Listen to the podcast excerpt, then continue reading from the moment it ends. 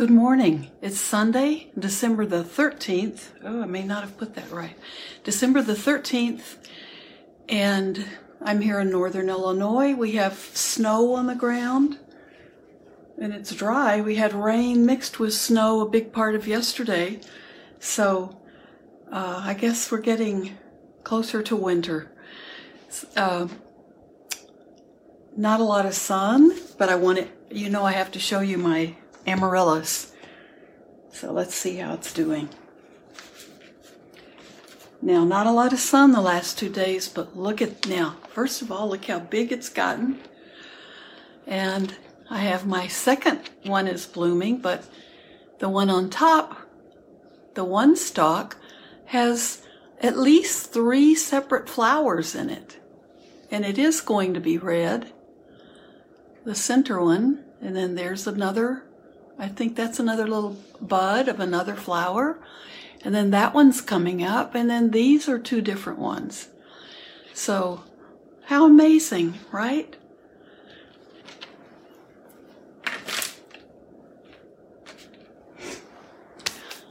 That has to be a new Christmas tradition for me. So I hope all of you are having a good Sunday morning. We have Sutta study on Zoom at 10:30 with Bhante Bhadia, so I always enjoy that. So I go from here to my desk a few feet away and get on Zoom and join the class. So it makes these second and fourth Sunday mornings are busy, and I like that. A lot of Dhamma keeps me going. Then I have another class at 6 p.m. that's with the New York Sutta Study Group. So it's a good day. I hope all of you are finding things that are good for you and that you're enjoying.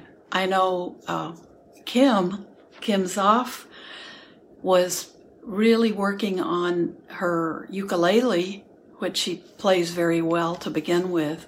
But at the beginning of the pandemic, she was spending time perfecting her skills, which is one of the things I had wanted to do and really had to set it back out of the way because there were so many classes and things I wanted to study and work on my practice that I temporarily have had a hiatus from the ukulele, but my amateur attempts were not all that successful, so it probably felt like something that I wasn't very good at. So, but Kim, I do plan to get back to it because I love the idea. So I hope all of you have projects that you've been able to work on during the pandemic and that you've been able to stay healthy. And you might be trying to take care of people who are not healthy, and that's enough of a project in itself. I'll try to let that be your practice and your teacher as you go through that difficult time, but always have hope. And I hope if you're getting very burnt out, as I know the entire health care profession is, try to find something that can rise up that energy. In Buddhism, we call it vidya. Bhante Pemaratana gave a wonderful talk on that quality.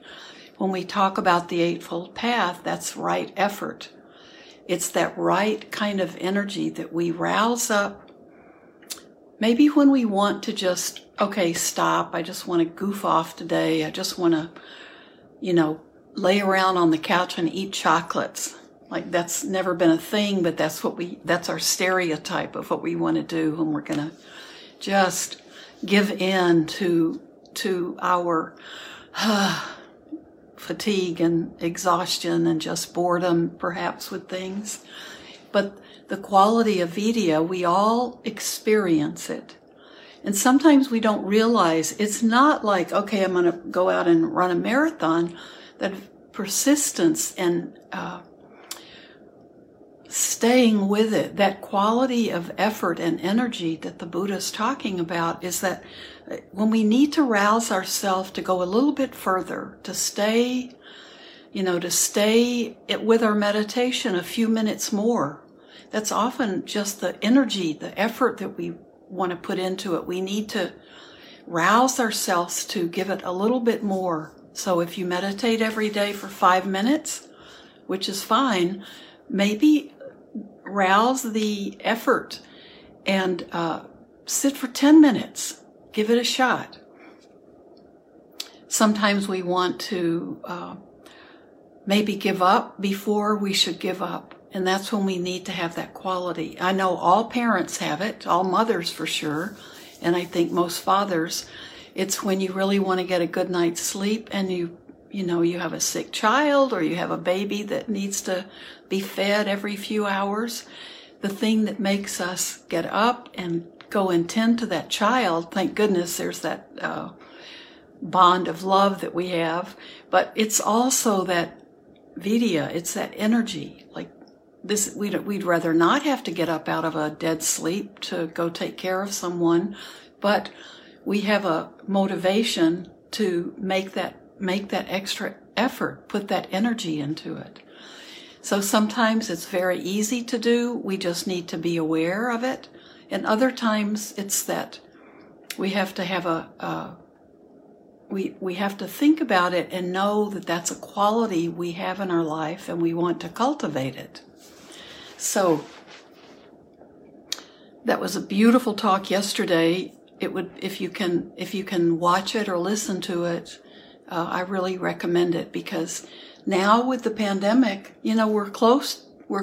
We see the vaccines are rolling off the production lines. They're on their way out, and of course we can get excited, and that's good to have something to get excited about that's positive, but we don't know how long it's going to take to get to us or to our loved ones. My mom's in an assisted living facility in Tennessee. They say nursing homes and healthcare workers will be the first, but we have no idea when that will be. That's a lot of people in this country to be getting those injections, and it's just the first of a series of two. So this doesn't mean that this pandemic is over. Now more than ever, we have to be vigilant, but it's also a time for those of us who are really trying to be careful and keep ourselves safe, and by doing that, we keep others safe. It's really a time for us to have more of that vidya, that energy, so we can keep going and not get really slack, or not just think, oh, well, we're almost at the end. That's when most races are lost, I would think, is kind of towards the end, right? And we have to also have that quality of patience, which I really like to think of this, and I've seen some articles about it lately, that patience is the opposite of anger. I like thinking about that. So we have to be patient. This is definitely, this pandemic is not over. And that means our holiday season coming up, we need to be very willing to be patient and not think, okay, we just have to go back to our normal ways of celebrating with big groups and families. This is not the time to be thinking that. We've got the rest of the race to run. So think about that extra effort that we put out to keep going with a project or with every day. If it's getting hard for you to get through the days, allow yourself to rouse up some extra energy. Maybe think of a new class you can get into, or a reading project that you'd like to complete, or a sewing project, or there's a closet left to clean out or clean again. Something to keep you going, and hopefully it can be something that also becomes a beautiful teacher for you. Don't give up. Never say die. Well, in Buddhism, we don't actually use that phrase, because death is how we think of. Sometimes thinking about death is a way to rouse energy. we know that we are impermanent. This being traveling around in Earth right now is not permanent. So one of the meditations we can do is thinking about maybe this is my last breath. And if it isn't my last breath, it's definitely one less breath that I'll be taking this lifetime. So life is short and our moments are precious. The people we love are precious. They're precious enough that we can stay away from them for the holidays unless they're in our bubble. And that bubble has to be, there can't be any people coming and going into that bubble. I think a lot of people misunderstand that bubble. So you can't have, the bubble has to stay intact for your bubble to be able to be together for the holidays. So there are lots of classes, lots of wonderful talks that are still free and going on. You can come to a book group tomorrow from 5:30 to 6:30. Just go on Eventbrite and you get a free ticket, but the ticket will give you all the Zoom information.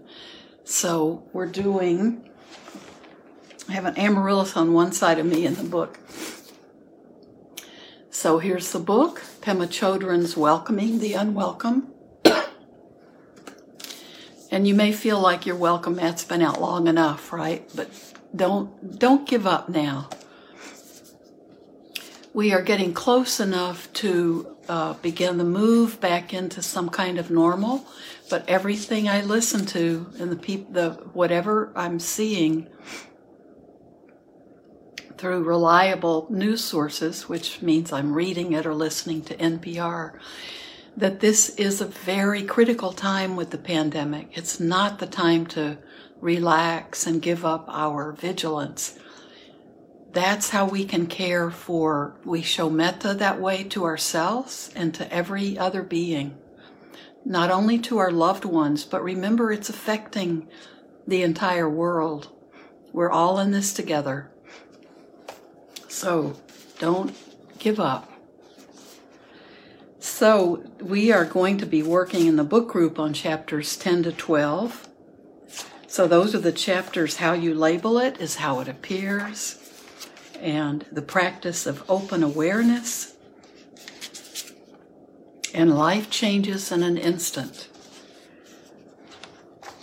So we have lovely discussions. Don't feel uncomfortable if you've missed a lot. And I know Tara Brock and other wonderful teachers have lots of things going on online that are free. There are some teachers who, for their livelihood, they are charging. But if your budget is tight, and we still don't have any kind of financial relief coming up, you can ask for scholarships, or you can find things that are totally free. And you can always read or go online and find suttas to read and teachings to read, and so much is available to us. So rouse up that extra energy. You know, it's easier to watch Netflix, but there are beautiful things and things that can really inspire you and give you. We want to replace any of our negative thoughts with beautiful, wholesome, skillful thoughts. So instead of watching nonstop bad news and worrying about the state of our, not only the economy, but just of our political landscape, you can be listening to something that's beautiful and good to hear, and we can replace a lot of that negative stuff up in our heads with good stuff. Let go of the stuff that's unwholesome and unskillful. And that's if it's unwholesome for you to be thinking about, if it depresses you, if it's unpleasant news that keeps you depressed or keeps you sad, that's also keeping you from finding some activity that you can do that's helpful. Remember everybody making masks and giving everyone masks and I have such beautiful masks, and each one of them have a story. And sometimes I don't find out until later who's even given me the mask. People have brought them to the temple, and then the monks will share them with me, and sometimes I don't even know who they're from. But that we were very productive at the beginning of this pandemic. People really roused a lot of energy to be proactive, and we need to keep doing that, because even when we've all had 2 vaccinations and we're feeling pretty cocky about leaving the house. Don't leave the house without a mask on. This is going to be a long time, and we need to just accept that and then be happy. Be happy that the world's still turning and we have chances to get out there and be involved in compassionate action. So I'm watching my time because I have a sutta study to go to, but I have about 10 minutes. Here's a chapter. We haven't gotten to this one in Pema Chodron's book, but this is going to be a good one. We probably will have to keep ourselves in check, because everyone will enjoy this chapter and want to move to it. I think I've read from this chapter before. Imagine life without ego.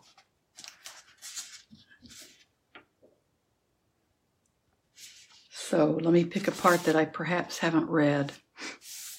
The difference between living with and without ego is like the difference between static and fluid.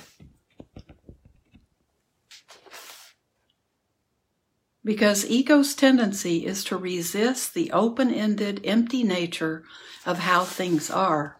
When our experience is dominated by ego, our perceptions become frozen and lose their vibrancy. When I was young, I had a very interesting dream, which has remained vivid in my memory to this day. I was in a fluid state without any sense of opposition. No me against you or me against anything. There was just a wide open feeling that felt dynamic and alive. The word that kept coming to my mind was process. I recognized how everything was in process. Moving, growing, living.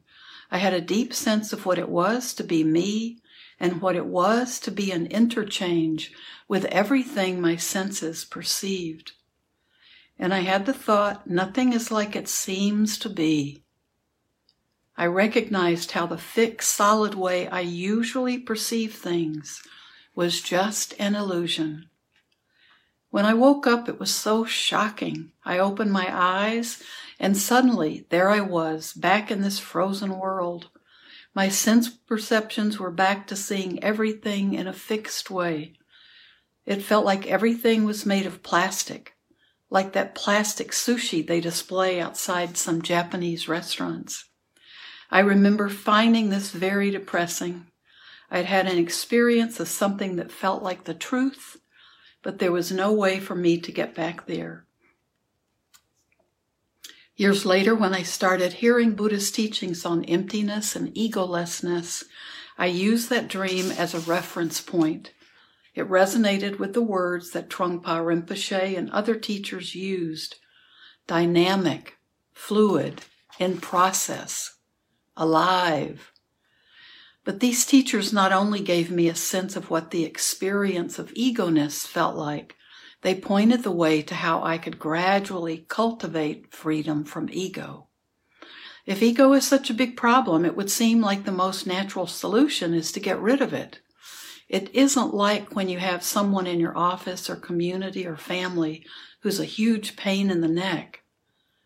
You want to get rid of that person, or at least you wish you somehow never had to see them or deal with them again. That's a normal response to difficulty. And with all the teachings about how the ego is the biggest troublemaker in our lives, the biggest pain in the neck, why would we not just try to get rid of it? However, the idea that we need to get rid of ego is a misunderstanding. one that many people, even experienced Buddhist practitioners, share. The notion that we need to get rid of something within ourselves is a setup for intensifying our inner struggle. It can only inflame our tendency to be unfriendly to ourselves. What the Buddha taught instead is the method of non-rejection. Instead of getting rid of ego, the idea is to become very conscious of ego and how it works. Only by getting to know ego intimately will it lose its power to keep us spinning in samsara. Samsara is that endless round of life and death and rebirth. Ego manifests in all the countless ways we resist what it is.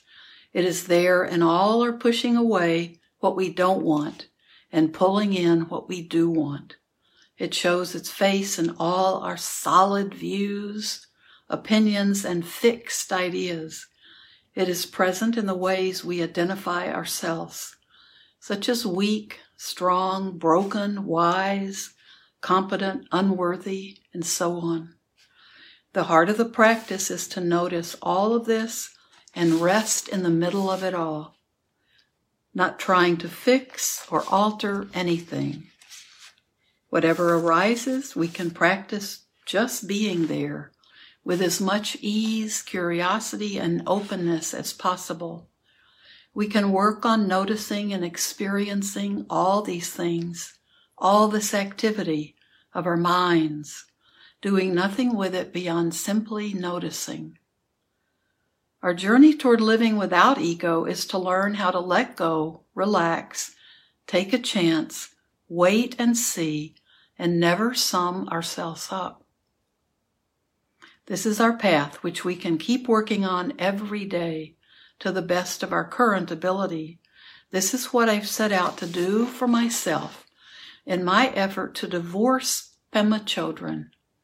It's a friendly divorce and one that I know will take a while, but for sure I don't want to waste another lifetime taking this current, very fleeting, very fragile persona so seriously. So she mentions earlier in the chapter what divorcing Pema Chodron is about. It's like don't take who we are right at this moment so seriously. Let that persona go. That's not who we are. So I hope all of you sit for a while, or you come back after sutta study or another good class you're going to listen to, or something that's going to be gentle and soothing and comforting for you. And be sure you sit today. Maybe you've already done that this morning, so that's wonderful. Have a beautiful day, and take care of yourselves and take care of your loved ones.